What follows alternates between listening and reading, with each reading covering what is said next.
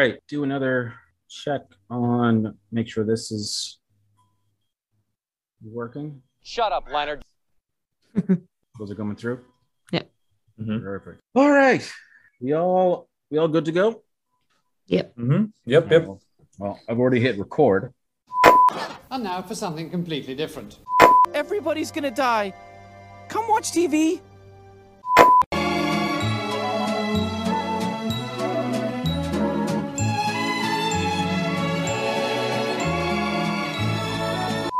There is nothing wrong with your television set. You are about to participate in a great adventure. Change the channel, Marge! TV makes sense. It has structure, logic, rules.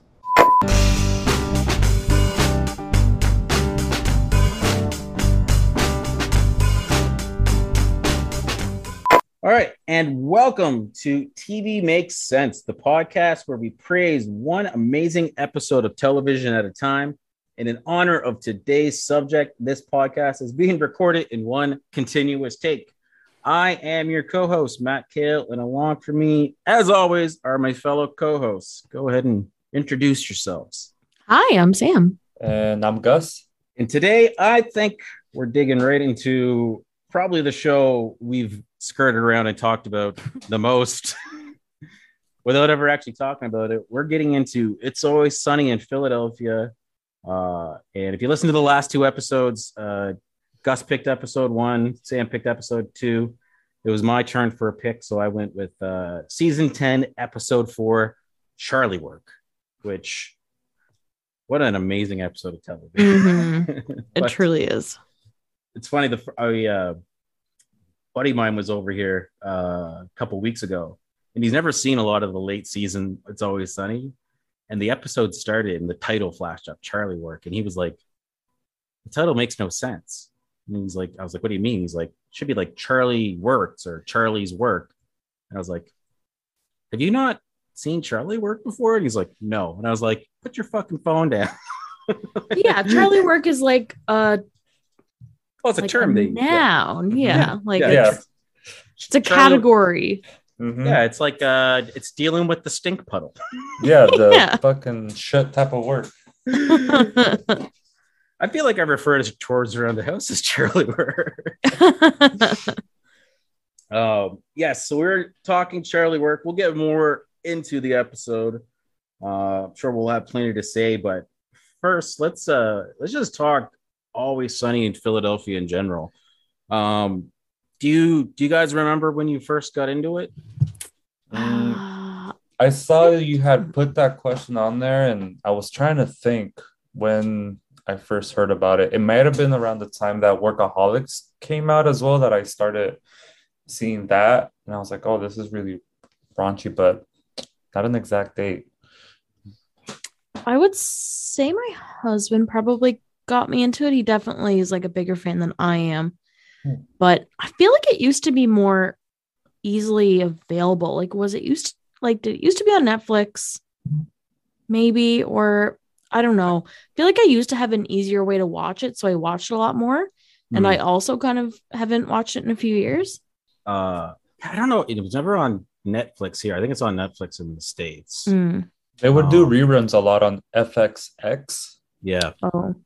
Yeah, well, I don't know if you guys have it.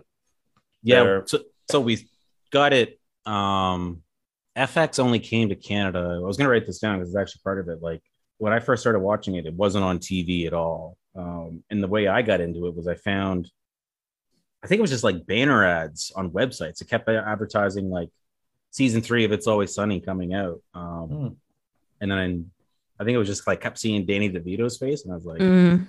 So I had to download those first.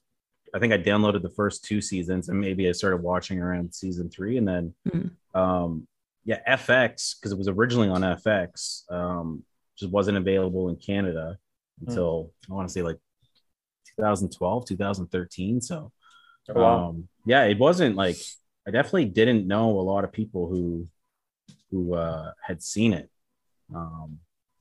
until then, and then, but now. FX Canada, and then they brought along FXX too. So like I definitely used to watch, like there'd be reruns on, like you said, every day. between that and Brooklyn Nine-Nine, and I don't know what other shows they used to cycle through, but yeah, so there'd always be like a rerun on or something like that. So definitely used to watch. I mean, I bought like the first 10 seasons on DVD. Oh, that's nice. I felt bad about mostly because I felt bad about downloading them all the time, and then but then all of a sudden they just like, it's impossible to find anything after season 10 on DVD. Like they quit it.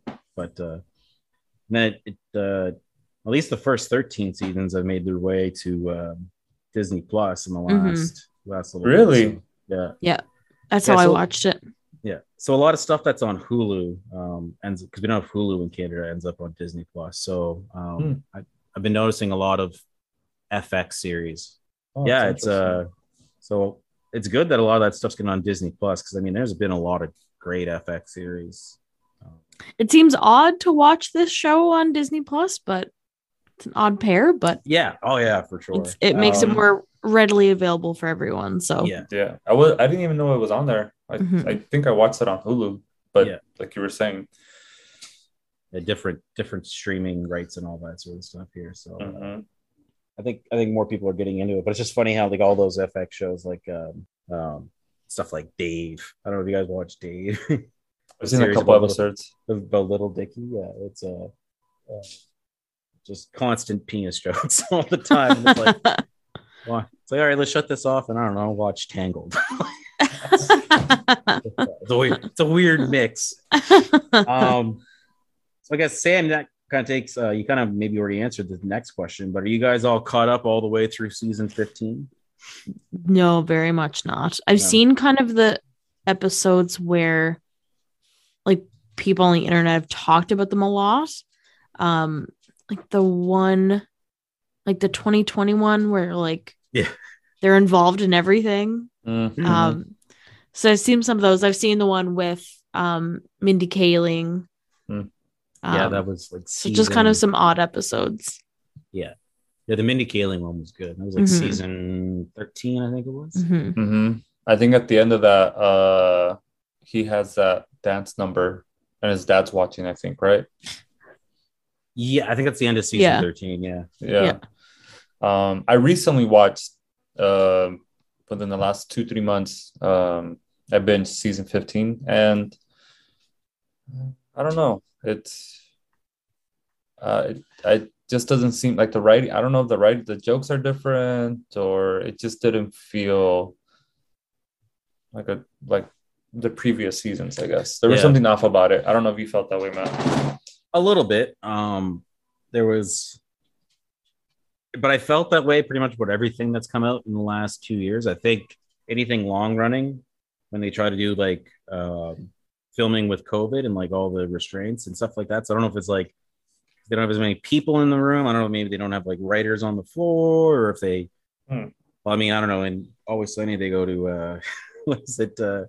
Green Beer Island, whatever that joke is. They go to Ireland, so I mean, they didn't mind international travel, but yeah, it felt different. You're right about that, though. It was probably because of COVID. You know, but I don't know. I still feel like there's the flashback episode where they go back to the 90s. It's definitely an amazing episode. The roller rink and all that. Yeah. That was a good episode. Like talking about the quotes from the show that you need to get into. Like my wife and I are already yelling "short-haired cunt," or "you small-haired cunt." That's what it is. Oh my god! It's a line for that episode. D, as always. So I don't know if it was the greatest, but it. I found season 14. I found wasn't the best.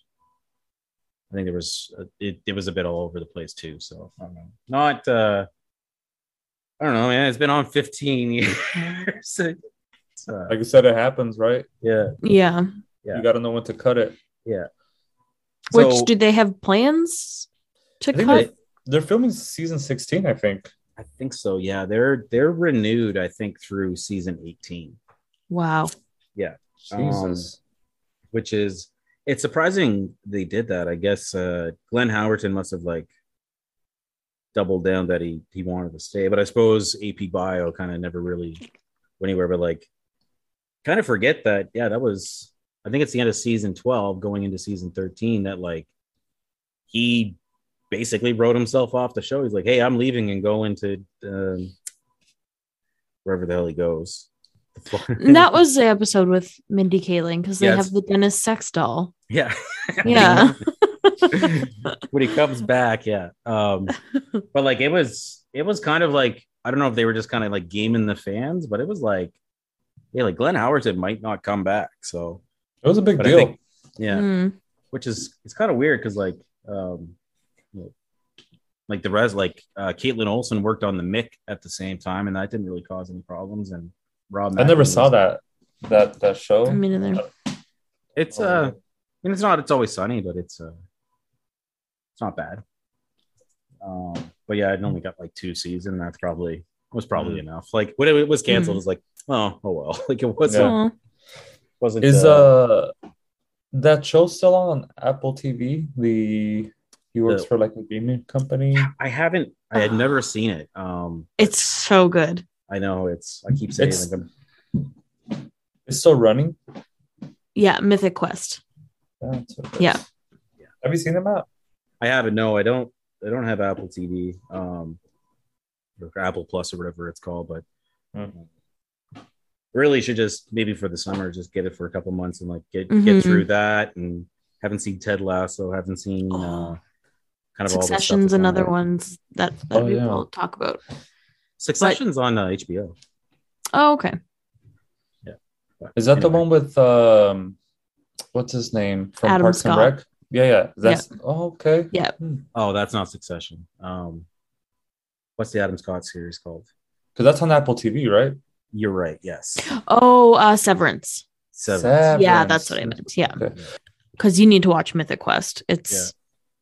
It's incredible. I mean, it's also like sex dolls. Yeah, well, we my wife had actually she signed up for Paramount Plus. She took the free week, and because she just wanted to watch Survivor, and then we ended up binging 12 seasons of Survivor. Oh shit! I feel bad for the amount. I guess this is me atoning for the amount of times I bitched about Survivor on Comedy Night podcasts where I get better ratings. I was like, shit, this is actually kind of a good show. I see why everyone loves it. So 12 seasons, nice. Yeah, they only had the last 12 of like they did like 42. So yeah, we've been that's been our lives, Survivor. And it's actually like it's the kind of thing I'll just get up and like walk away for 3 or 4 episodes and just like, all right, is it interesting again? So, yeah. Maybe when we cancel the Paramount Plus, we'll switch over to Apple TV.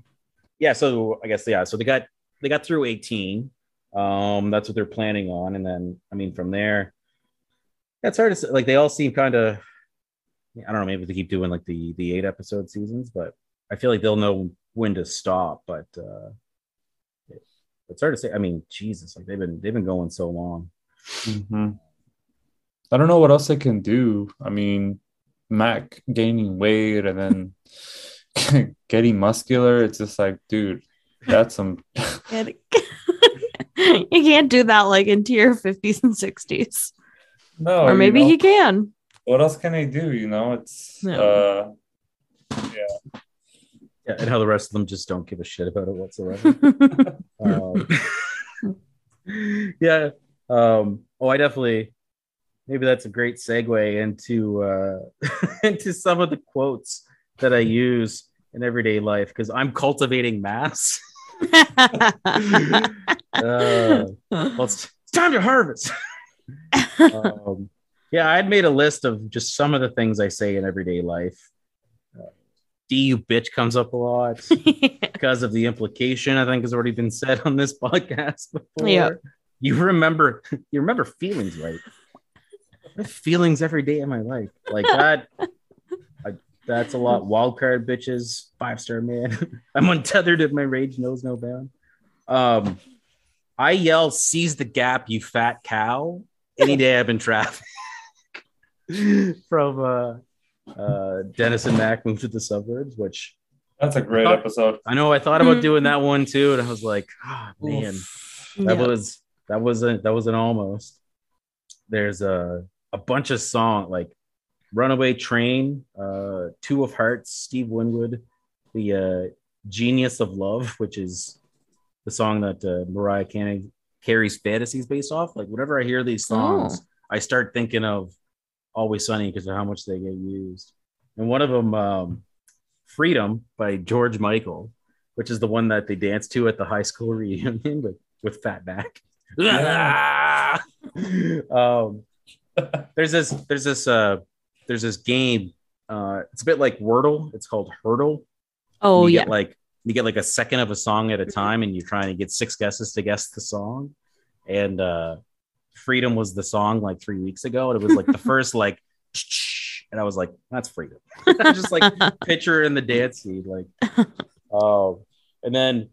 Probably the other line that gets said on this podcast all the time. Can I offer you an egg in this trying time? Doesn't make any sense. I will just send you guys the video because it's not going to be a funny story to explain. You have to see the video. But I was out with this friend and he's a chef. And chefs always eat the grossest food. So we ended up... like I live in the country now, so sometimes I have to like wait to get a drive home back into the country. So I went to his house, like just have another drink. All he had was warm Baileys. So we're sitting there with warm Baileys and I open up his fridge and all there is a container of pickled eggs. And I was like, what is wrong with you? You are a chef and all you have in your fridge is pickled eggs and one beer, which anyway, so I was like, we're both wasted. And I was like, I've never had a pickled egg. I'm going to try it. But I filmed myself trying it. And I kept going, can I offer you an egg in these trying times? So it's a pretty funny video. I will send it. I've been told that I should put it on TikTok and become viral. But I am not ready to open myself up to that. Well, if you puked from eating the egg, you could say, I've been poisoned by my constituents. Well, the next day when I was obviously not feeling well, I was like, yeah, the last thing I ate was a pickled egg and Baileys. Of course, I feel like shit. Did not eat the whole egg. It was terrible. Doesn't sound good. Terrible. Yeah. Bad memories of my parents pickling eggs at home. Nasty. Savages. That's Always Sunny, right? Yes. D yells it at some point. That's something. See, I do it without even thinking about it. Yeah. Oh, there's one. I was sitting here thinking about it. I had to write it down afterwards. One that I use way too often comes from the hooker that Frank tries to marry, Roxy. It's tighter than dick skin. Oh, I use that in context where no one understands. I don't say "do you bitch" a lot, but I, when Dennis is driving and he's like, "You dumb bitch," I do say that a lot. You're dumb bitch.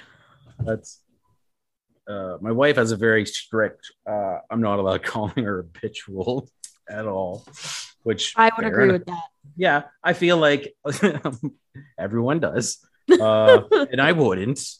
We use, even when we argue, we try to stay civil. But whenever she's being like a pest and she knows it, like that's what will come out. She's like, "D you bitch." I'm not calling. I said, "D you bitch." Oh man, I don't even. Just, I could go on all day about quotes from the show. I mean, much unlike, well, other than I suppose like "D you bitch" and "you're a dumb bird" and things like that. Bird law. It's like that. You know, a lot of them, they're not necessarily as catchphrasey, say, as like Arrested Development. Like it's just, like some of this stuff is just said one time and then just like memeified forever. Yeah. I just they write like the way they write and like just the wordsmithing that comes out as they do it. Like I think that's what really draws me to the series. It's just like the dialogue is just so fucking insane. This episode to me, it felt almost like a 30 Rock episode because like every line was like a joke in some way. Yeah. Like because he walks into this like ridiculous situation.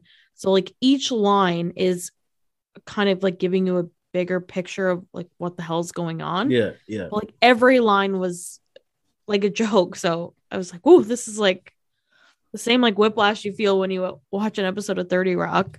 Yeah. It's fucking dense. So I guess before we get into the episode proper, I'll say that I put Always Sunny.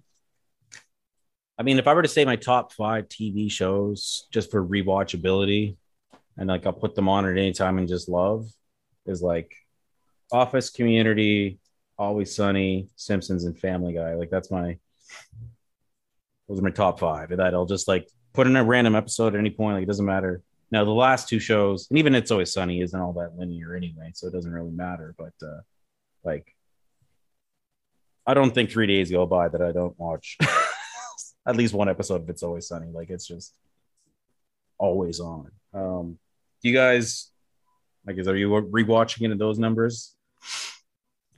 You have as much love for it as I do. Definitely not my top 5. Like maybe I don't even know if I'd be able to say top 20, but maybe top 20 if we're just talking comedies, I'll say. Yeah, I would say top 20 and maybe top 15. Yeah, but not something I would have watched in the background. Oh wow! Because I like to pay attention to the jokes. Like 30 Rock, I don't like to watch on the background because there's a lot of jokes there. You have to catch them. Whereas The Office or Parks and Rec, I can hear it. I can feel the emotion or the humor without, and I can imagine it in my head. But yeah, with 30 Rock and Always Sunny, like you were saying, Sam, they come so rapid fire, the jokes. I have to be there. Yeah. Also, there's a lot of, maybe I don't think I'm overly sensitive, but there's some things where I'm like, I can't watch that again because it's like so outrageous that I just like can't watch it again. I can see that. Yeah. It's definitely warped, I think, my sensitivity. But yeah, it's, I think for me, it's a lot like it used to be on reruns a lot. I think that's why I got so into just watching it so frequently. Yeah, I kind of put it in the same, and it's very similar to Seinfeld, and I think just in their philosophy is that you can just kind of have a long-running show with characters who are horrible people if they don't even need to learn lessons. Like there's no lesson learning going on. There's no growth. They're just, if anything, there's just decline. Just getting worse and worse. So that's, I mean, Seinfeld was the kind of thing too that I used to watch, just put on like reruns all the time and just kind of watch it. So yeah, so it's that's actually how I used to kind of pitch the show. It's just kind of like, oh, it's kind of like Seinfeld, but imagine they all ran a bar and were just even worse people.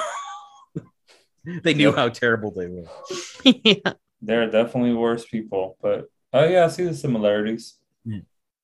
That was I know Larry David used to say that about Seinfeld.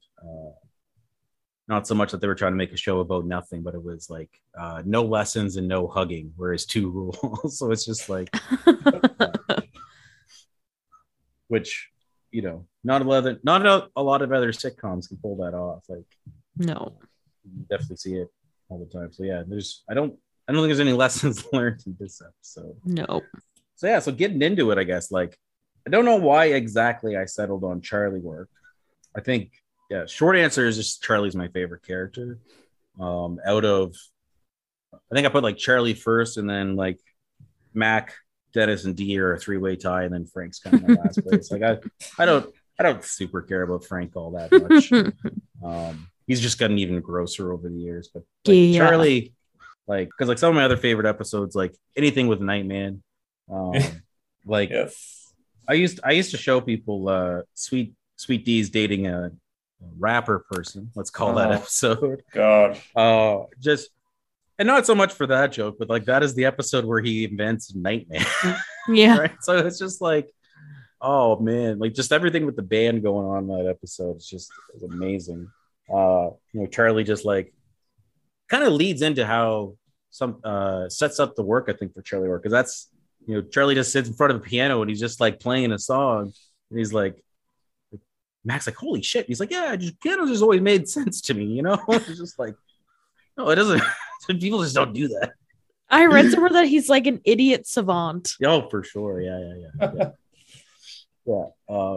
So between that, I mean, yeah, like Dennis and Mac moves to the suburbs. That's another great one. I think I had watched it and I was like, I think it's a little too like slow and that there's not enough going on. Like it's, yeah, I don't know. I wanted something like really a little bit more poppin'. Poppins. I like the one where they go to the they go tailgating and Charlie wears the green man suit. I think the Danny DeVito's character, he's like on the mushroom trip, I think. Gives him acid. Yeah. All the McPoyles show up. Oh man, there's so many, like, I don't know. In the end, I was just like, I got to do Charlie Work. Oh, I think probably the only one I kind of went back. I was like, oh, you know what? I probably could have done Flowers for Charlie instead. That's another one I could probably go on for hours, but that's the one where Charlie takes part in the experiment that makes him smarter. Oh yeah. Oh, it's amazing. Another one. The gang goes to the Jersey Shore. That was Rumham. Oh, Rumham. That was the reaction I was expecting. Yeah. But yeah, like Charlie. There's an episode pretty early. I think it's like Charlie Kelly, King of the Rats, or something is what it's called. He comes up from the basement with his rat stick, and he's like, it's like entire generations of rats have died at my stick. Mothers, sons, and daughters. He's just like, they're like, oh, we got to do something because he's going to snap and kill all of us. Charlie Day was so good in that scene. That's actually what inspired Guillermo del Toro to cast him in Pacific Rim. Really? And that's how, and then now Guillermo del Toro, now he's the, he plays Pappy McPoyle. Oh, yeah. They have that trial in the Bird Law. Yeah. Fly, my pretty. Yeah, so it's, I mean, Charlie's just, Charlie the actor is just such a phenomenal actor.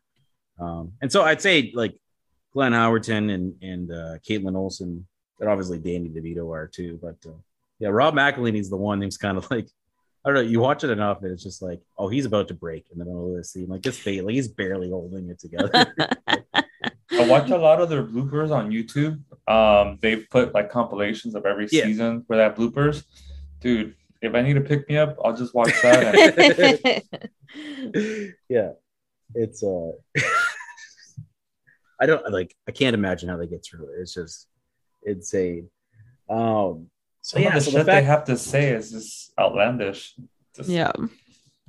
So like this episode alone, I can't even figure, like the choreography just to pull this all off is just insane. And like, and the lines are coming up with too, like while it's all going on. So I don't know, maybe it wasn't as improvised as some episodes are on, but like, it's just got this great build at the start where it's like, Charlie's got it all going, and then it's just like for the first 7 or 8 minutes of the episode, it's just like, let's raise the stakes a little bit more. Stakes, puns.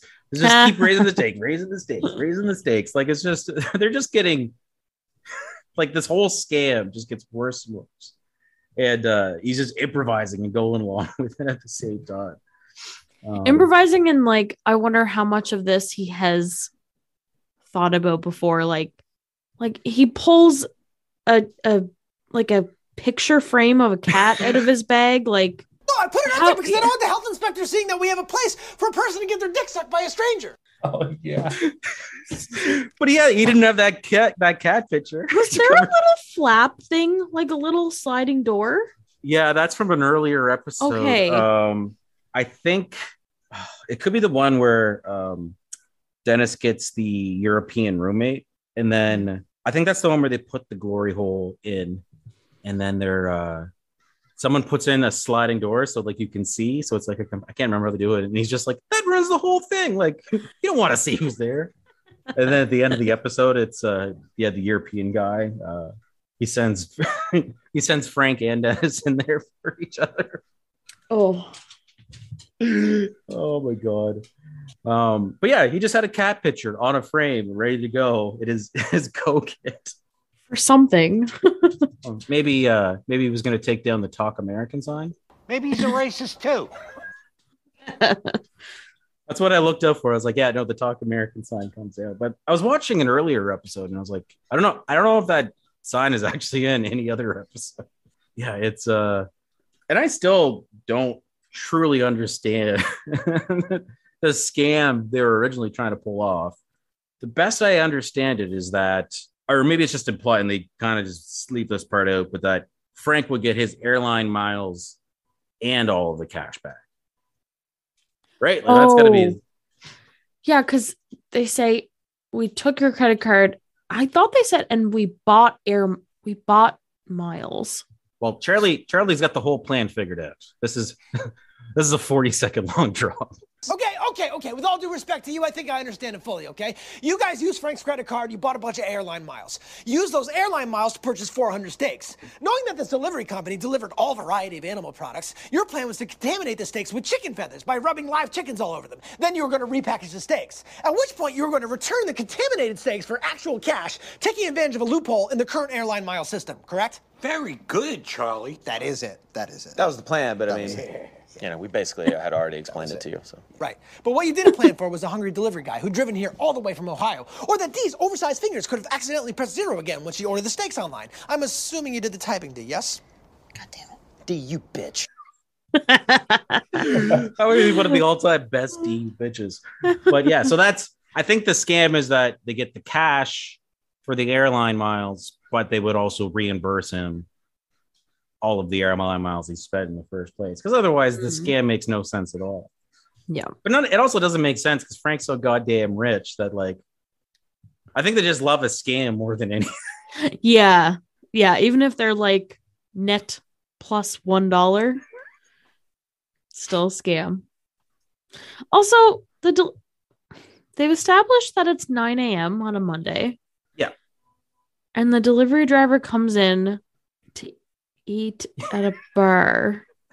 It's Carmine's, a place for steaks. True. Steak at 9 a.m. That's perfect. Yeah. Well, he didn't order a steak. He ordered a turkey burger. Right. He recommends a turkey burger. Oh dear. The whole thing is just one. I can't believe they're all up at 9 o'clock on a Monday morning. But then. I guess it kind of follows that this guy would have, if it was a 4-hour drive to Ohio, like, yeah, he'd been on the road at 5 o'clock in the morning. That's those are trucker hours. Yeah. But the fact that they were that into it, and then like Frank's just walking around drinking a beer. The whole thing. A few of the things I picked up on were that, so Frank obviously breaks the toilet with his shoes. But he goes and flushes his shirt, and that doesn't break any of the other toilets. Unless he went, I don't know. Unless he goes and flushes it in the same stall. But by that point, Charlie's already set up his decoy legs, right? And then to walk there. I don't know. And that's something. It took me the last rewatch to find. I was like, where the fuck do those pants come from? And then but it's distracting as he's talking to Mac, and Mac this whole. I don't understand why you're angling for credit right now. We'll go through the normal arbitration process at the end of all this. Right. Well, I've just been screwed at the last 3 arbitration processes, and I just want you to be on my side, because I really need you. The last 3 arbitration. This is how they all stopped believing in evolution for a few minutes. Yeah. But, like, the whole time he's given that, or, like, they're having that conversation, like, Mac is just so distracting with his, like, I want you to know it's actually... When he said we... Charlie's pulling pipes and a pair of jeans out of his go kit. So, like, I don't know if he just had boiled denims anyways, or like, and I think part of it is like, he's pulling out all these white pipes. So I don't know if you're like supposed to think like, oh, he's gonna, I don't know, snake the toilet with the pipes or, but you don't see him set it up. And then it's just finally at the end or with the courtesy cough, he's set it up. I was like, yeah, who the hell set up the pants?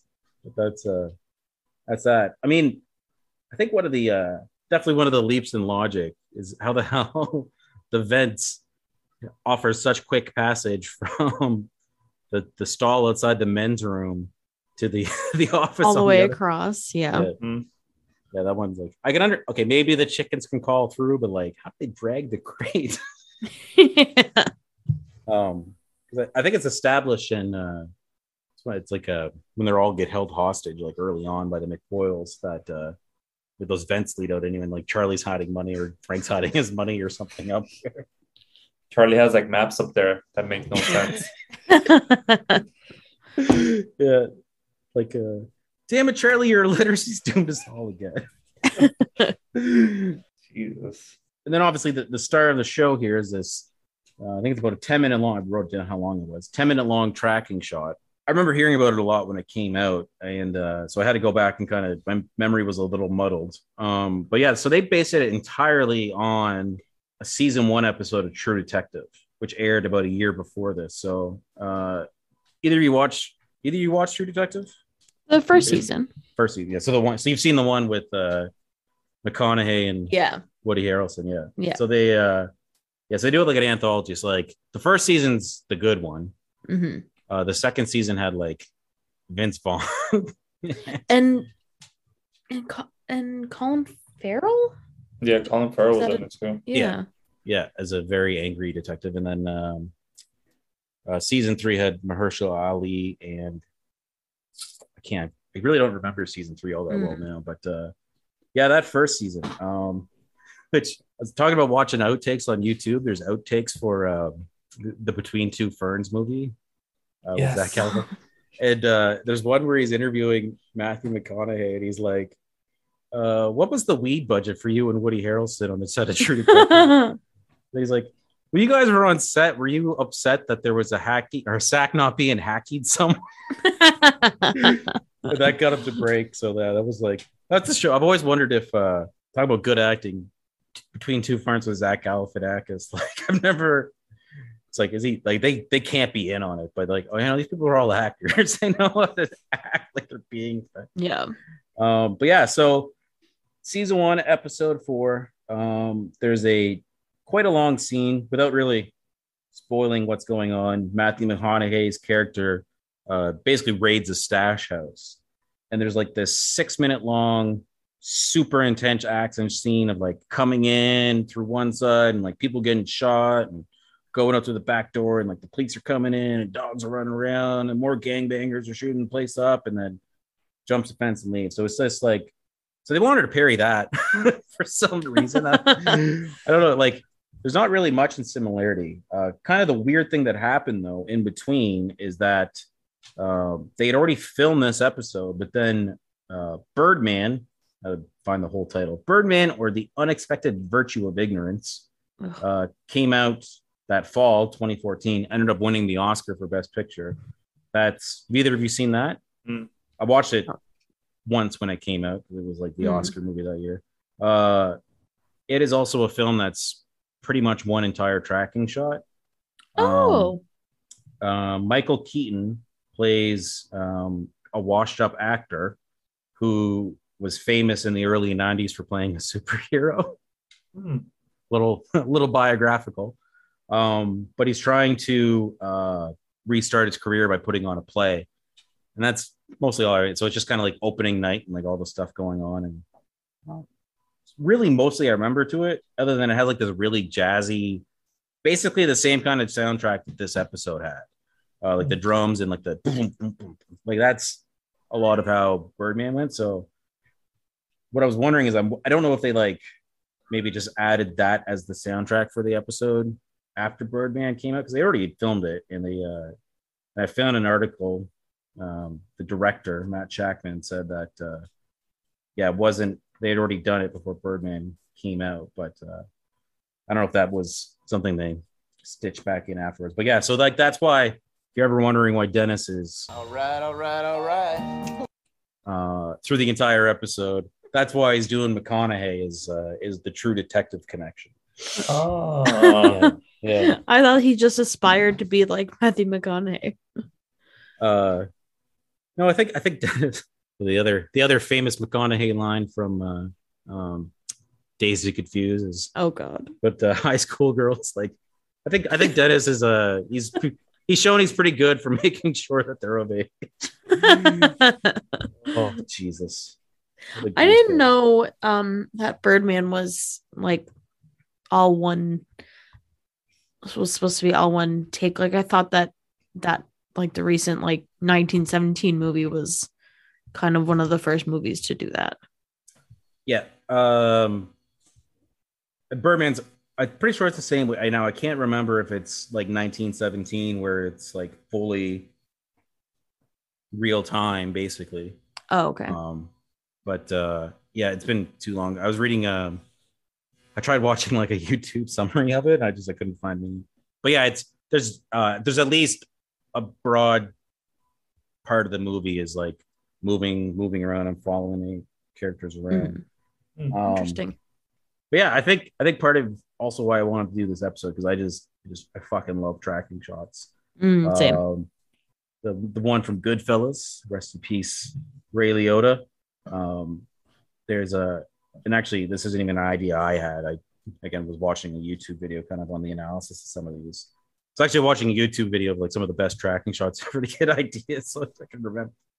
But, you know, kind of this, the one with Goodfellas, like he's coming in through the back door of the Copacabana and he's just like greasing hands and paying people off. And so you kind of use that tracking shot. It's kind of the way they use it here, just showing how easy and effective, and it's kind of like by not cutting the camera you get kind of this sense of like, oh yeah, like, you know, this good fella, he's got life figured out, like he can just like slide in through the back door of this restaurant and everyone just moves out of his way and gives him his table. And I mean, his life isn't as easy, or his life's a little easier than Charlie is, but that's one way that the tracking shot is used. And then pretty much most of the other examples I could think of are definitely just to like build tension. So like you got well, I guess Boogie Nights is more in the first one, but like Children of Men, I had to rewatch that the other day. It's got like 3 or 4 long action scenes with intense tracking shots that are like, I mean, if you see 1917, like Children of Men's got some crazy ones in there too.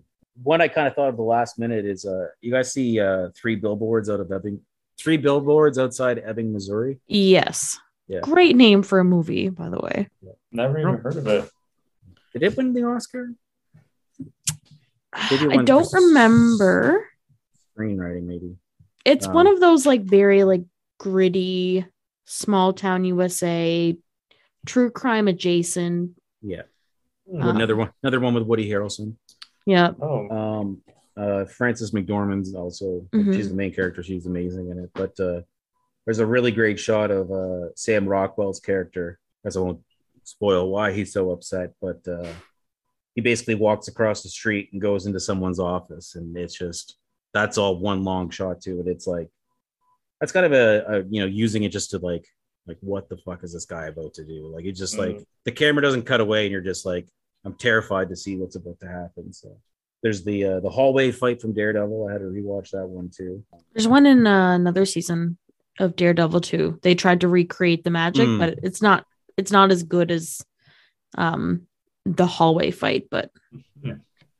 And one thing I never realized about the hallway fight till I watched it this time was like it kind of sends up the you know, why don't all the guys attack at once? So like there's all these guys. He's basically like, as he breaks in, he kind of takes a few guys on and then a few more run in. So it feels a lot more natural because there's this tracking shot and there's no cuts. He like will punch a few guys in the head and they go down. Relatively, you know, naturally, if he got hit, like they're lying on the ground because they got punched in the face by a superhero.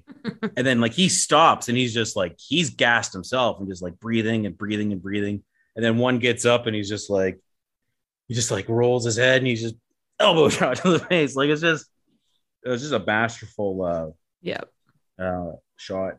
And the one that came up just in the last few weeks, you guys caught up on Stranger Things? Yes. Mm-mm. Guys, you got to stop working so much, man. You're not caught up on anything. I know, man. I've only watched... God, I hate to say this. I've only seen season 1 of Stranger Things. Okay, make it through season 2. Season 2 is my least favorite. Season 3 is good, but season 4... Yeah. That's season what I've heard. 4, they've because I was like, yeah, a little bit lagging, but season 4 is fantastic. And it's not a very long tracking shot, but there's one without spoiling, some government agents show up and there's some gunfire, and it's definitely used for like the, oh, this is intense, and like, how the fuck are they going to get out of this kind of way? Mm-hmm. So it's yeah, it was like, because I knew I'd already picked this episode, and then I was bitching through Stranger Things, but I was just like, it's like, is this tracking shot? Like, I was so excited. Because it always takes a few minutes too to kick in. You're like, wait a minute. Yeah. They haven't cut away. Which is just like, I don't know, man. You watch action movies, like anything with like shaky cam or like, you know, Taken, where they have to have 6 cuts to like show Liam Neeson jumping over a fence because he's too fucking old. Like, there's just something great about it, right? Yeah. I think Barry has. I mean, I've never looked into it, but I would assume Barry has a tracking shot in some of their episodes, like the grocery store one. Yeah, that's Ronnie Lilly, I think. Is it? I don't know. I have never looked it up. It just. There's definitely some sustained fight. I mean, that whole episode is a sustained fight scene, right? So it's just wild. Yeah, that's one too. Like, as you're watching it, you're like, what the fuck is happening now? I don't know. I'm trying to think if Barry's done any other, but that would be one. That's an intense episode. There's one I was thinking of. I thought it was a tracking shot. It's from the 1987 John Carpenter film They Live, starring Rowdy Roddy Piper. It's considered like one of the best fight scenes, apparently. He's fighting Keith David, who plays Elroy in season 6 of Community. Oh.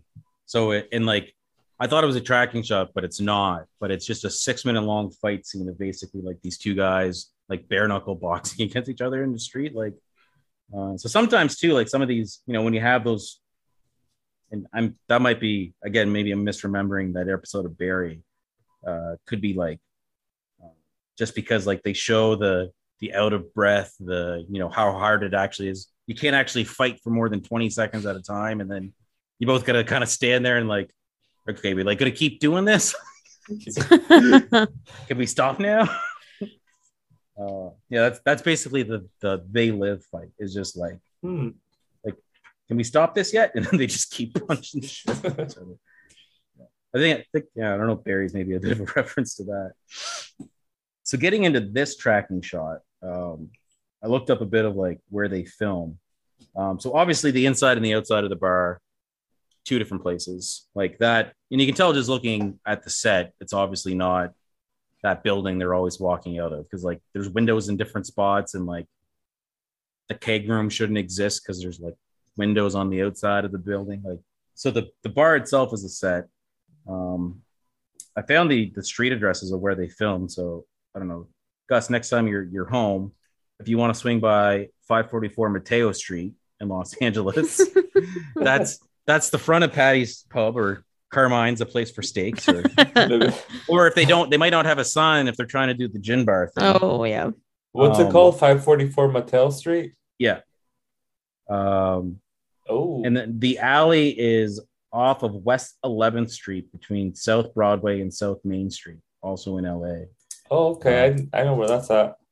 Yeah, so they're actually 2 miles apart from each other, according to Google Maps. So, like, even when they're moving into the alley, like, I always thought the alley and in the front of the building were the same, at least outdoor location, but they're different. So, in any episode you're watching, whenever they're moving from the front around the side, they've definitely moved there. But one interesting thing I guess they did for this episode is the first time in the tracking shot when they go outside, there is a cut. There's like it lingers on, I think, like the back of Charlie's jacket or something like that.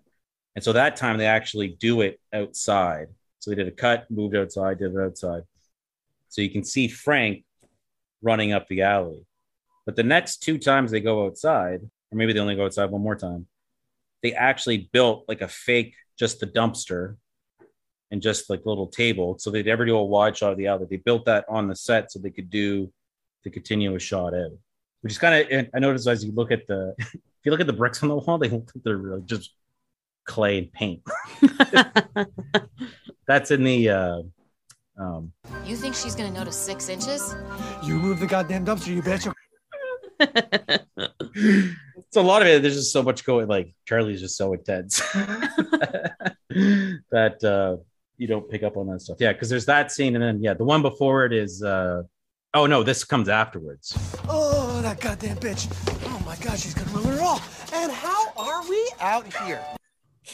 Like just as he's walking around smacking the joke stool, which something I caught on this rewatch too is that no one ever sees him hit the joke stool except for the driver the first time he hits it.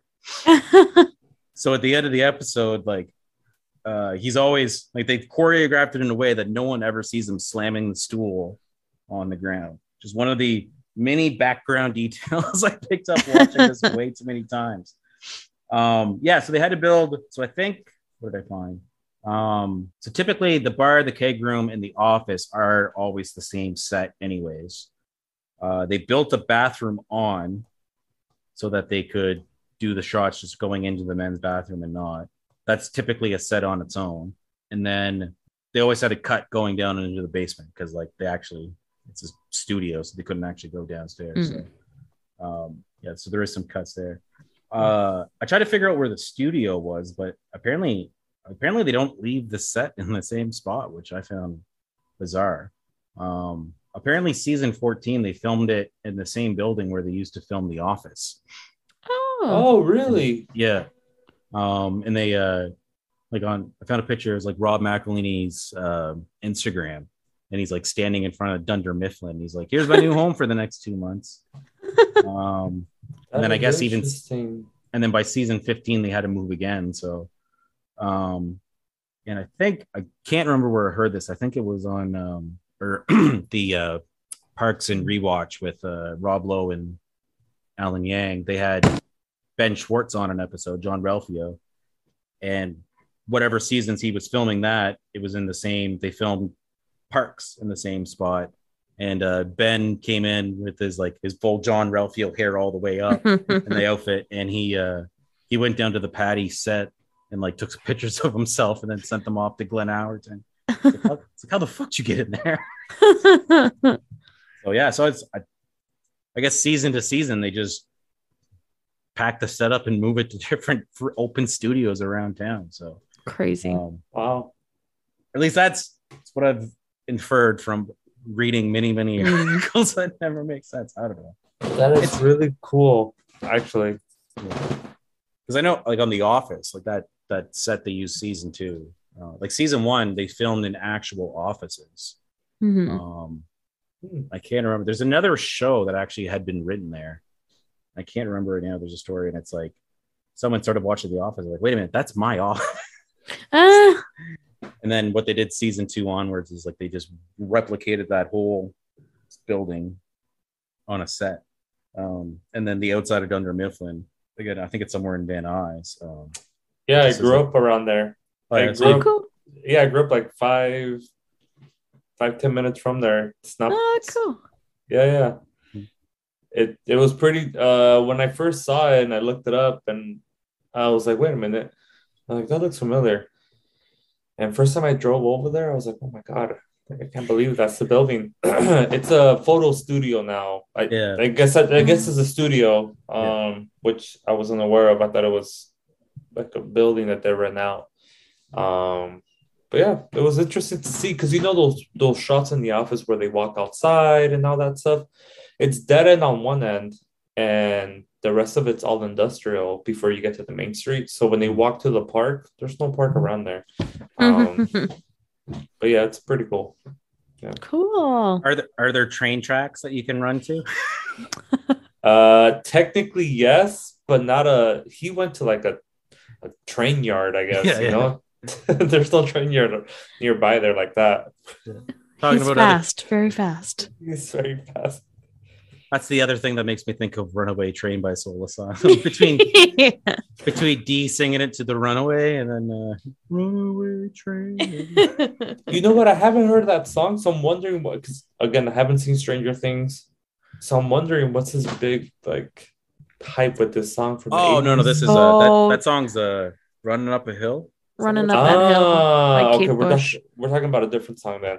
Yeah, this is Runaway Train is cut that. We can talk about Running Up the Hill because I don't know why kids love it so much either. I don't know what song. I had never heard the song before, so I don't know. I've heard it quite a bit, and there's a few covers that are really good. I liked it before it was cool. Yeah, I'll say for one, I never heard it before, but yeah, it plays a lot into the plot. Mm. Very similar, not similar, but very shades of Should I Stay or Should I Go in season one, which was the perfect song for season one of Stranger Things. Like, just every time that song still just gives me goosebumps now whenever I hear it. Like, go, there will be trouble. Runaway Train, Soul Asylum is the episode where they're going to go to the Grand Canyon and they rent the U-Haul, but then they decide they all want to drink, so they pick up a hitchhiker, and they're in Dee's new car. Dee doesn't have a CD player, so when they're at the Italian market, she buys a cassette of Soul Asylum. They were like a 90s alt rock band, and so she's drunk and she's singing to this kid because he's moving out to Hollywood to be famous. So she's singing the song Runaway Train, which I think the music video, if I'm not mistaken, this is going back to my mid-90s much music knowledge, but there was a bunch of the music video featured a bunch of real-life runaway kids, and then I think quite a few of them were found, and then because we can't have nice things, I think one of them didn't want to be found and was found by their abusive parent. There's a weird story about them trying to do good with the music video for Runaway Train. Ooh, yeah. That's dark. Wow. Well, I feel like we're going to get darker by the time we're done. That is nuts. Anyway. And then Michael sadly sings it as he's he's declared bankruptcy. He's running yeah, so again, back to this tracking shot. Yeah, we can't cut anything. This is all one continuous take today. No cuts in the podcast. I'm gonna have to cut stuff. I talk too much. So yeah, there's all the stuff going on. There's a few things I guess I couldn't figure out in the end. And I've watched it 3 or 4 times. I don't know if you guys picked up on anything better about it, but when Charlie's coming back through and he turns the blender on and trips the breaker again, it's obviously to get Mac out of the building. But what I can't figure out, did they run the vacuum sealer again? I've always thought that he starts the blender so they can run the vacuum sealer, and that's his excuse for why the power went out. But then now my latest theory is maybe the blender, because the blender pulls a lot of power. I don't know if the blender, he trips it knowing that there's so much energy going on. Either of you electricians? No, not by trade. Mm-mm. No, that mature over here. My dad got his block one in 1980. I don't know. He didn't end up becoming a professional electrician, but he knows all the basics. And I never realized this, but safety tip for anyone has a kitchen: a lot of your plugs in your kitchen have separate circuit breakers because kitchen appliances draw so much power that you really can't have more than a couple plugs. In some cases, you can only have one plug on a breaker. And so I was replacing, before I sold my old house, I was replacing some of the plugs, which is, it's not really that hard. You just go over your circuit breaker, have something plugged in, turn off the circuit so you figure out which one it is. You're golden. At least that's what I thought. I changed the plugs around, and my kitchen was actually wired shittily, and all 4 plugs, or no, sorry, there was 4 plugs in a row, but the first and the third one were on one breaker, and the second and the fourth were on a different breaker, which might make sense because you might be trying to run all your appliances in one spot, whatever. But I only tested I have a little voltmeter thing, and I tested the top plug. I'm oh yeah, power's out, we're fine. Did my work.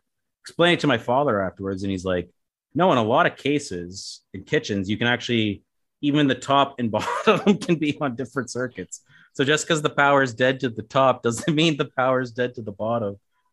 And I was I probably should have asked. You could have died. Yeah, that wasn't in the YouTube video. Yeah. So I can't figure the blender thing out. that actually gave me a lot of false confidence. I switched. I did the outlets because it was like you would stick something in, it would just kind of like fall back out. Like they just wear out over time. Mm-hmm. So I was doing that, and I was replacing some of the light switches because even they were getting like worn out. And I was telling, again, the same friend that had never seen Charlie Work before. He just bought a house nearby, and he was like, yeah, I want to switch all my light switches. Like they're all different colors. Like some are from the 70s, some are from the 80s. Some are from... It's like, I just want to standardize. I was like, oh man, I switch light switches. It's super easy. Well, my old house was built in the 2000s, modern electronics. His house was built in like 1960. He had taken most of them off, and I was just like, man, I've never seen those. I've never seen this before. I don't know what this is. So he ended up killing the power to his entire house. So we're just like, we're not fucking around. Like, we don't want to get electrocuted. Switched everything off. He had like 27 switches to fix. Oh god! It's like they were like, some of them were wired really wonky ways. So we had we started at 2 p.m, and it was around 8 o'clock. It's starting to get dark, and we still weren't done. So we had to like go buy a flashlight because he didn't have one because he just moved. And then we were on his last box. We've been working all day. Our knuckles are all torn up from like screwdriver. It's getting dark. You can't get the right fucking cords back into the right spot because it was a 4-switch box. And the carbon monoxide detector at his basement had been chirping all day because when the power goes out, they start chirping like every 10 minutes to let you know, like, hey, there's no power. Exactly like Mac and Dennis moved to the suburbs. Oh my god! So the whole time we're just getting like more and more frustrated with the job, and then it just beep, like every 10 minutes. And then like once the job was finally done, it was just screaming like "Newsflash, asshole!" I could hear it the whole goddamn time. I think I went home with us. It's like, all right, we're not even talking about this. I'm just. I don't know. We didn't get in a fist fight. Yeah. So again, anyway, I don't know. I don't know why the power goes out when Charlie starts the blender. I know it's part of the plan that gets Mac outside to the truck. A lot of the movements are all really explained. Like Frank moves the truck out. Mac gets the car. He tosses the keys. Charlie picks her pocket in the bathroom. That's how she gets the key. He gets the keys from her. And he gets a little too close to her. Do I smell cheese? When he breathes on her. Yeah. I'm sorry, what were we going to say, Sam? And then he, opposite of pickpocket, he put pockets. Yeah. The keys back to her. Yeah. Just like such a smooth scene as they do that. Well, actually, and I tracked it too when I think it's Mac and Dennis go outside to take down the sign and, to get at least one steak to get started. Mac throws Charlie the steak. He tucks it in his back of his pants. And then that's when later on he hands it, and that's what he hands to D. I was like, where the fuck did he pull that steak from? And if you go back, it's just like it's got to be, watch it, and you're like, if you make notes and you're like, where did that come from? Where did that come from? If you go back and watch it again, you're like, yeah, that came from there. Like that's, the pants came from when he was setting up his go bag. Like it all kind of works backwards. Yeah, I guess the one thing I couldn't resolve is what led D to actually kick the truck driver out of the bar. It's the one thing that Charlie doesn't tell anyone to do. So at the very end, when they come back upstairs, and he's like, this is the worst restaurant I've ever seen. Like Charlie never gives D any sort of indication like, hey, you got to go get rid of the truck driver. So not bad for a 10-minute long scene. That is the one, like, little thing. Like everything else is Charlie just coming up with every single idea as it's going on and just going with the punches. Why are you doing that to me? Okay, I don't need you to do that to me. All right. Improvising all the way along.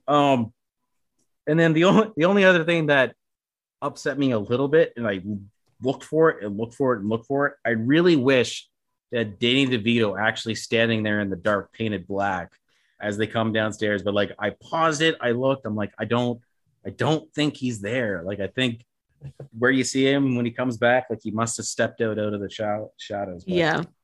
That the first time I saw that, when he opens his eyes, it's just, like, oh, good.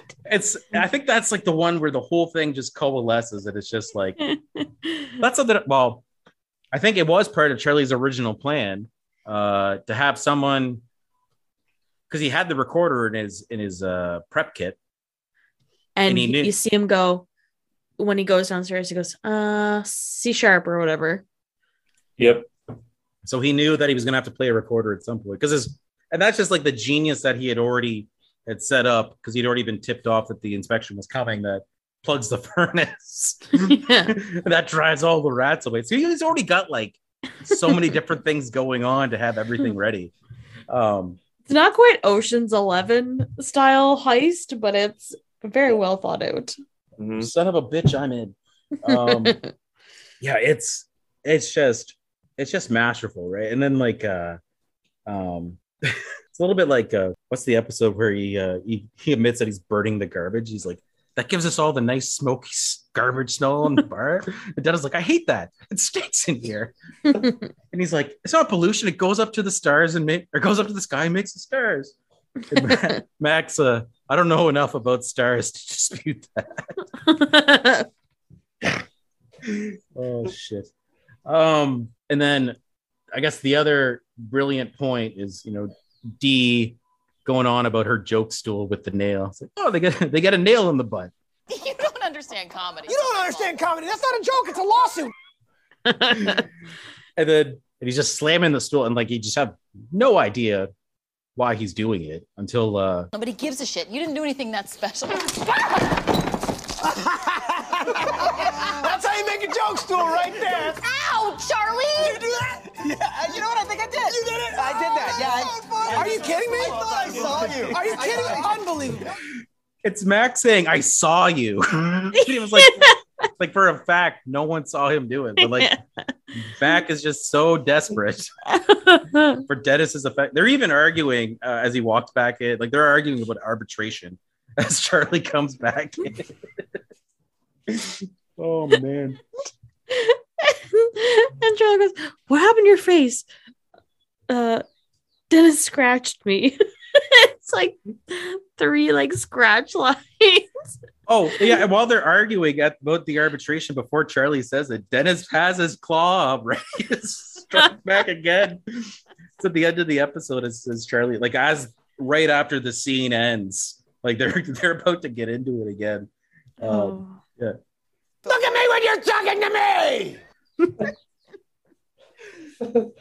Mac and Dennis's relationship is squad goals, maybe. Yeah.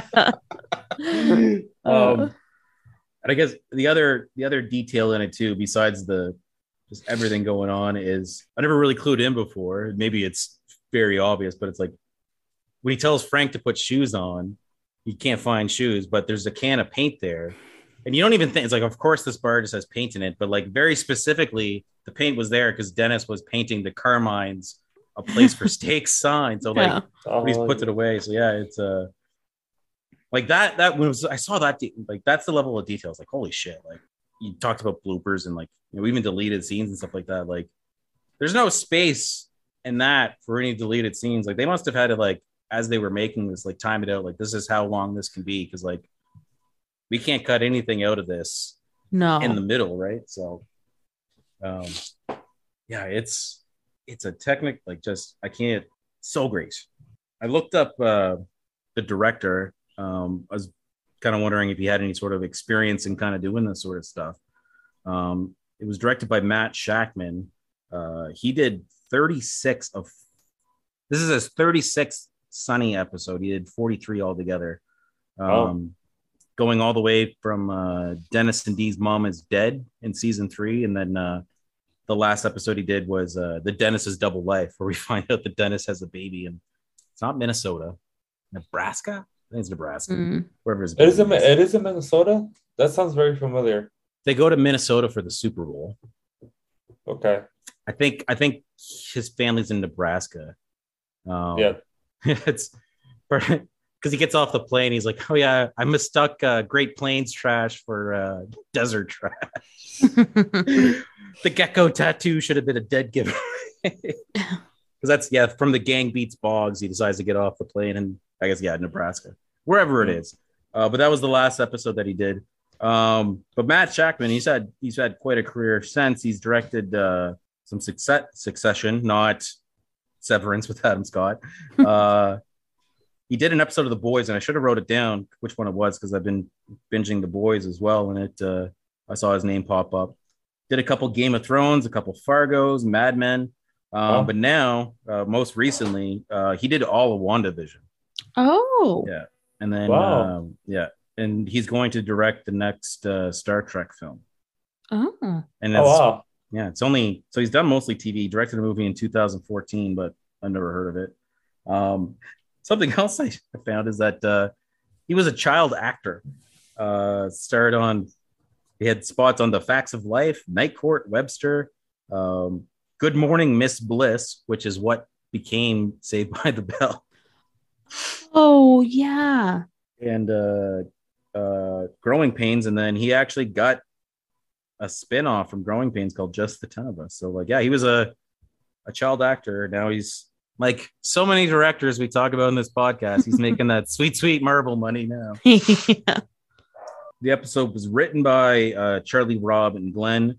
One of the most, between all of them, they've written a lot of the series, but this is, I think, only the 13th episode of 20, and I think there's like 100 and something all the other, where all three of them have writing credits. So clearly a joint effort was required by all of them on this one. The lady that plays the inspector, Sandy, she's been on a lot of TV, a lot of stuff. The most notable role I found was that she played Bertha in the Super Mario Brothers movie. So I don't know if you guys remember the Super Mario Brothers movie from 1993. I have not had the pleasure. Mm-hmm. There's some parts of it that are good. So. I mean, John Leguizamo played Luigi. So, like, Dennis Hopper played essentially Bowser. Yeah, pretty much with the cornrows or whatever the it's whatever his hair was doing. Yeah, it's I mean, you know, Bob Hoskins from Who Framed Roger Rabbit played Mario. I mean, he's a pretty good Mario actually, but they did weird shit to Super Mario. Yep. So she plays Bertha, who runs the dinosaur club. But I've again going back to how I'm slowly making my way through Succession. I'll watch like a couple episodes and then not watch it for a month. I'm like, oh yeah, right, I was watching Succession. Back to Super Mario. Charlie Day is going to be Luigi in the new one. Oh yeah, with Chris Pratt. Yeah, right? Chris Pratt's with Chris Mario. Pratt. Oh, and Jack Black is going to be Bowser.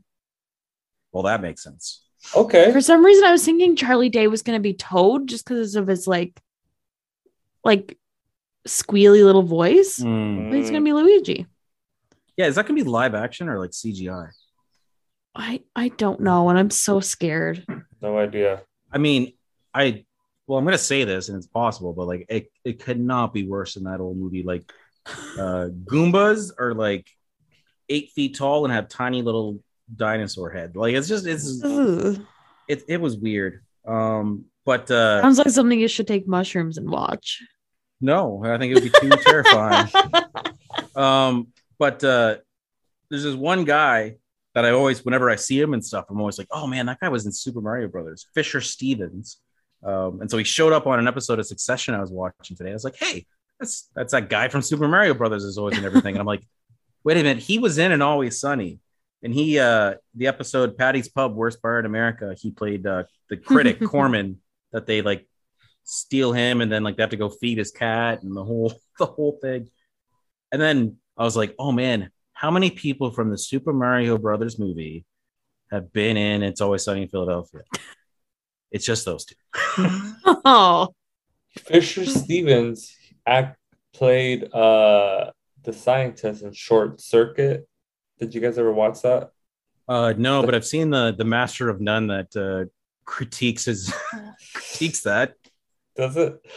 It's like an old classic 80s movie with they make like a robot, and this is before Wall-E, you know, but he has a similar body type as Wall-E. Yeah. Do you have the IMDb up still for Fisher Stevens? I pulled up his image because I wanted to know who he was. But yeah, I have it up. You know, can you find his character name from Short Circuit? I can actually. Here it is. Let me pull it up real quick. Fisher Stevens is a Caucasian man. Let's just. Yes, his name in Short Circuit is Ben Jabituya, or no. Yeah, Ben Jabituya. He's supposed to be Indian. Yeah. Brown face. Yeah. There's a whole episode of A Master of None with Aziz Ansari where they talk about it. And one of the running jokes is that like none of the kids realized that it wasn't an actual Indian guy. I'm like, Aziz is just making them really upset. It's like, he was my one hero in movies growing up. He's since gone on to say, you know, he regretted doing that for Short Circuit and Short Circuit 2. Yeah. Oh God. What else did I dig up? Went back. So this episode originally aired Wednesday, February 4th, 2015. So because I find it funny looking at viewership numbers, this was only watched by 550,000 people. 550,000. Yeah. So about 500,000. Which I thought was like, oh, that's going to be good for cable. It went up against the Workaholics on Comedy Central that had 800,000. Suits on USA had 1.6 million. Hot in Cleveland on TV Land had 720,000. Keep in track, these numbers are all higher than It's Always Sunny. My Strange Addiction on TLC had 980,000. Gets worse. Snooki and JWoww on MTV got 1.03 million. And something called Big Women, Big Love on Lifetime had 800,000 viewers. What? And Wahlburgers on A&E 1.3. Oh God. Wahlburgers. I forgot that was even. I forgot that. Yeah. It's a restaurant too? Yeah. It's pretty good. I feel reality like show about the restaurant. There. We have? Okay. I mean, I've heard it's good. There is one in Toronto. I can't remember if I went there or if I went in New York, possibly. But I mean, is Suits still on? Where's that? I don't know. I didn't even know it was a thing until she got married. Mm. And then, unless I don't know if My Strange Addiction's still on, but yeah. Always Sunny has outlasted all of those shows.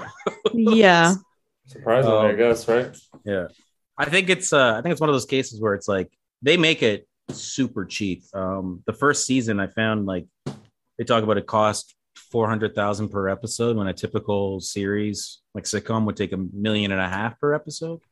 Wow. And then season 2, it started costing like $800,000, and that's only because like basically. DeVito's contract and so I think now like the budget's gone up, but it's basically just gone into like a few extra lights and their salaries have gone up. Like it's a very cheap show to make, which is I think part of the reason why it's probably going to be on as long as they want it to be on. I noticed 9.8 on IMDb, which is insanely high. It's the highest rated episode of the series.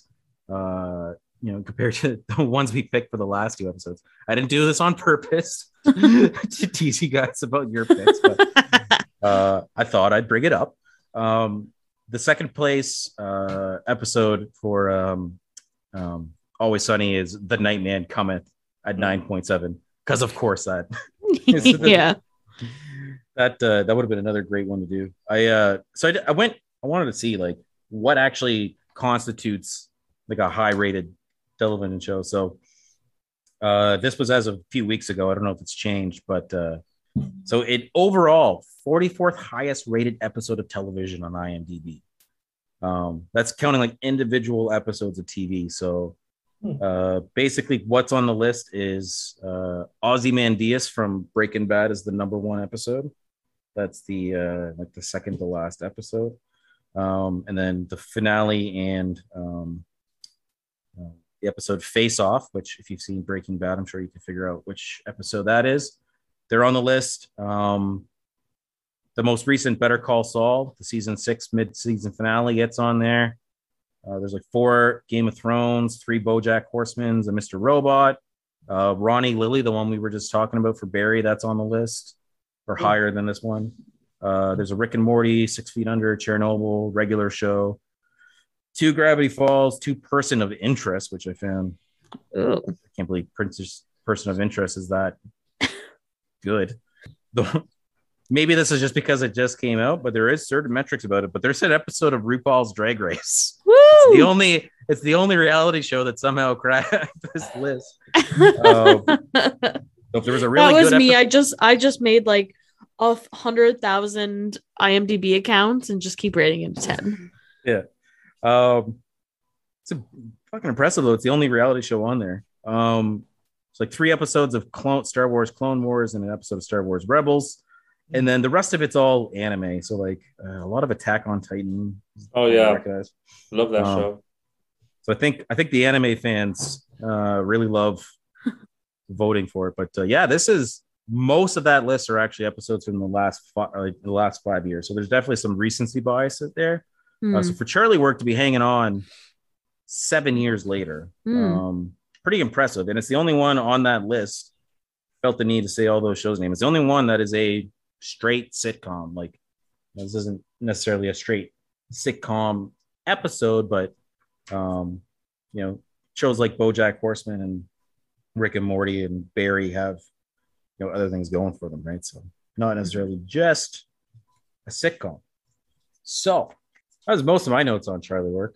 I know it's come up in the first couple episodes. Maybe ask the question here, like, would this be an episode to introduce people to It's Always Sunny? Like, if you were gonna like, hey, get into Always Sunny, I guess. Sam, do you remember what episode your husband used to introduce it to you, or did you just start at the start? Probably just the start, I'd say. And did you start at the start too, guys? No, I started when Danny DeVito was already on. I think that's what attracted me to the show initially, because of him. Yeah. But I don't know if I'd tell someone to watch this episode. It's all downhill. Yeah, it's a lot of chaos and yeah, it's definitely not. I don't think it's emblematic of kind of the rest of the show. Like it's shows how much they all scream at each other. Mm-hmm. Yeah. But, yeah, I don't think that the pace of this episode's like the same as the pace of some. I think if I were to show someone, possibly the one where they debate evolution. Oh, I think that's a serial defense, right? That's the same episode. That's a good one. Yeah, that's where is that the first one with arbitration?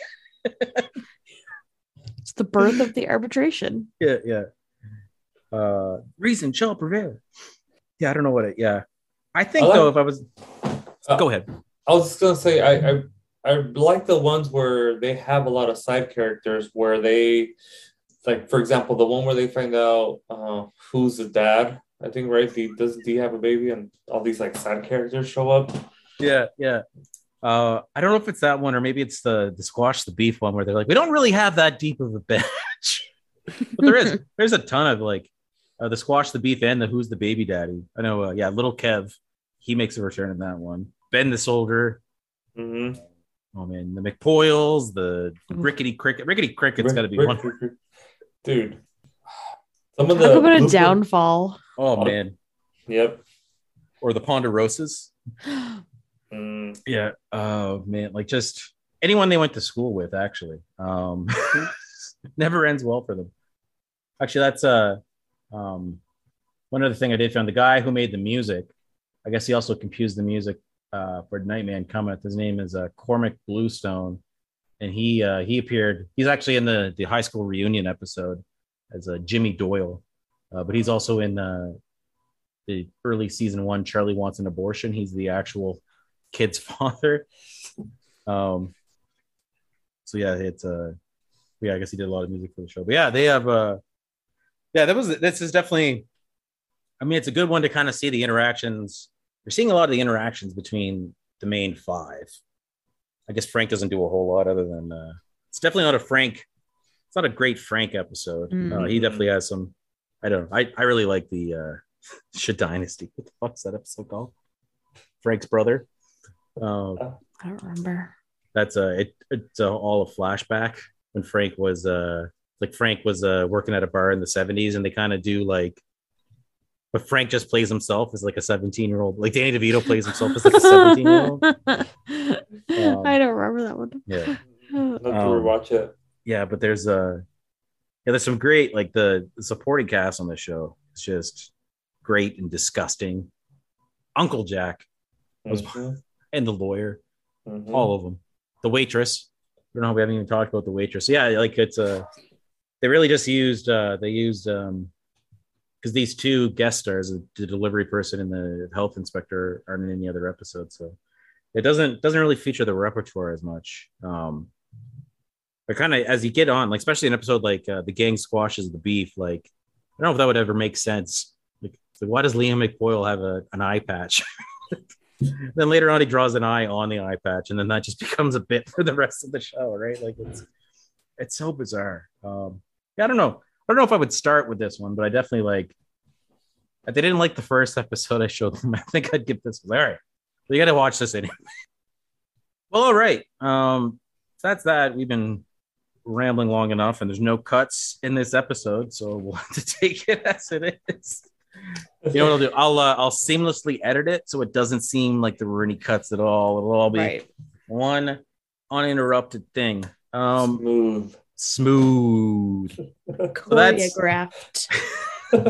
Yeah, this was all well planned in advance. Yes, one take. So I think that about wraps it up for this episode of TV Makes Sense. If you would like to feedback, comments, call us out on our bullshit, you could reach us at Comedy Night Podcasted Right. I know that's confusing, but Comedy Night Podcasted Right at gmail.com. Again, if I get an email that's not someone spamming me for podcast promotion, it will get read in an upcoming podcast at some point. Just please, anyone, any emails would be great. You could follow the show also on Instagram at Comedy Night Podcast Right, on Twitter at Comedy Night Pod One, and the subreddit's still there, reddit.com/Comedy Night Pod Right. Still using all of the main social medias and emails from the parent show Comedy Night Podcast Right. And if you like us talking, go back and check out those earlier episodes where we're talking about The Office, 30 Rock, Parks and Recreation, and Community. How about you guys? Gus, what do you got to promote? Where's your podcast? Where is it? Is it coming? Where is it? So by the time that this is released, there will be an episode out. Currently working on a logo type deal that hopefully we'll have by next week, and we'll release the first episode next week, which is the last week of June. But this episode won't release until July, I guess, or yeah. Right? Yeah, I think July, 2 weeks. July 7th, this show. All right, so we said it in episode 1, Primos Primeros would be out. It's coming out. Primos_Primeros on Instagram. Follow for a logo, label type thing, and the episode link. I promise. Next week. Get to it. Next week, I promise. All right. Sam, you got anything you want to plug? You can follow me on Instagram at Sam_Thistle. Awesome. And then I don't have a personal Instagram, but I'm going to make my dog, my new puppy, Instagram famous. It's Indy the Doodle on Instagram. That's my puppy. I don't have social media, but now my dog does. So that's how I'm going to get better at Instagram. It's exploiting my dog for internet love. I can't wait. Well, that's about it for TV Makes Sense. Still haven't thought of a good ending, but at least we know what the ending music sounds like now. So I guess I had something good to say. Now I don't. Oh, well. I guess maybe I'll just end it like Charlie does and just say unbelievable. That's a wrap. Welcome back now. Here. Same bad time, same bad station. Okay, I love you, bye-bye. This concludes our broadcast day.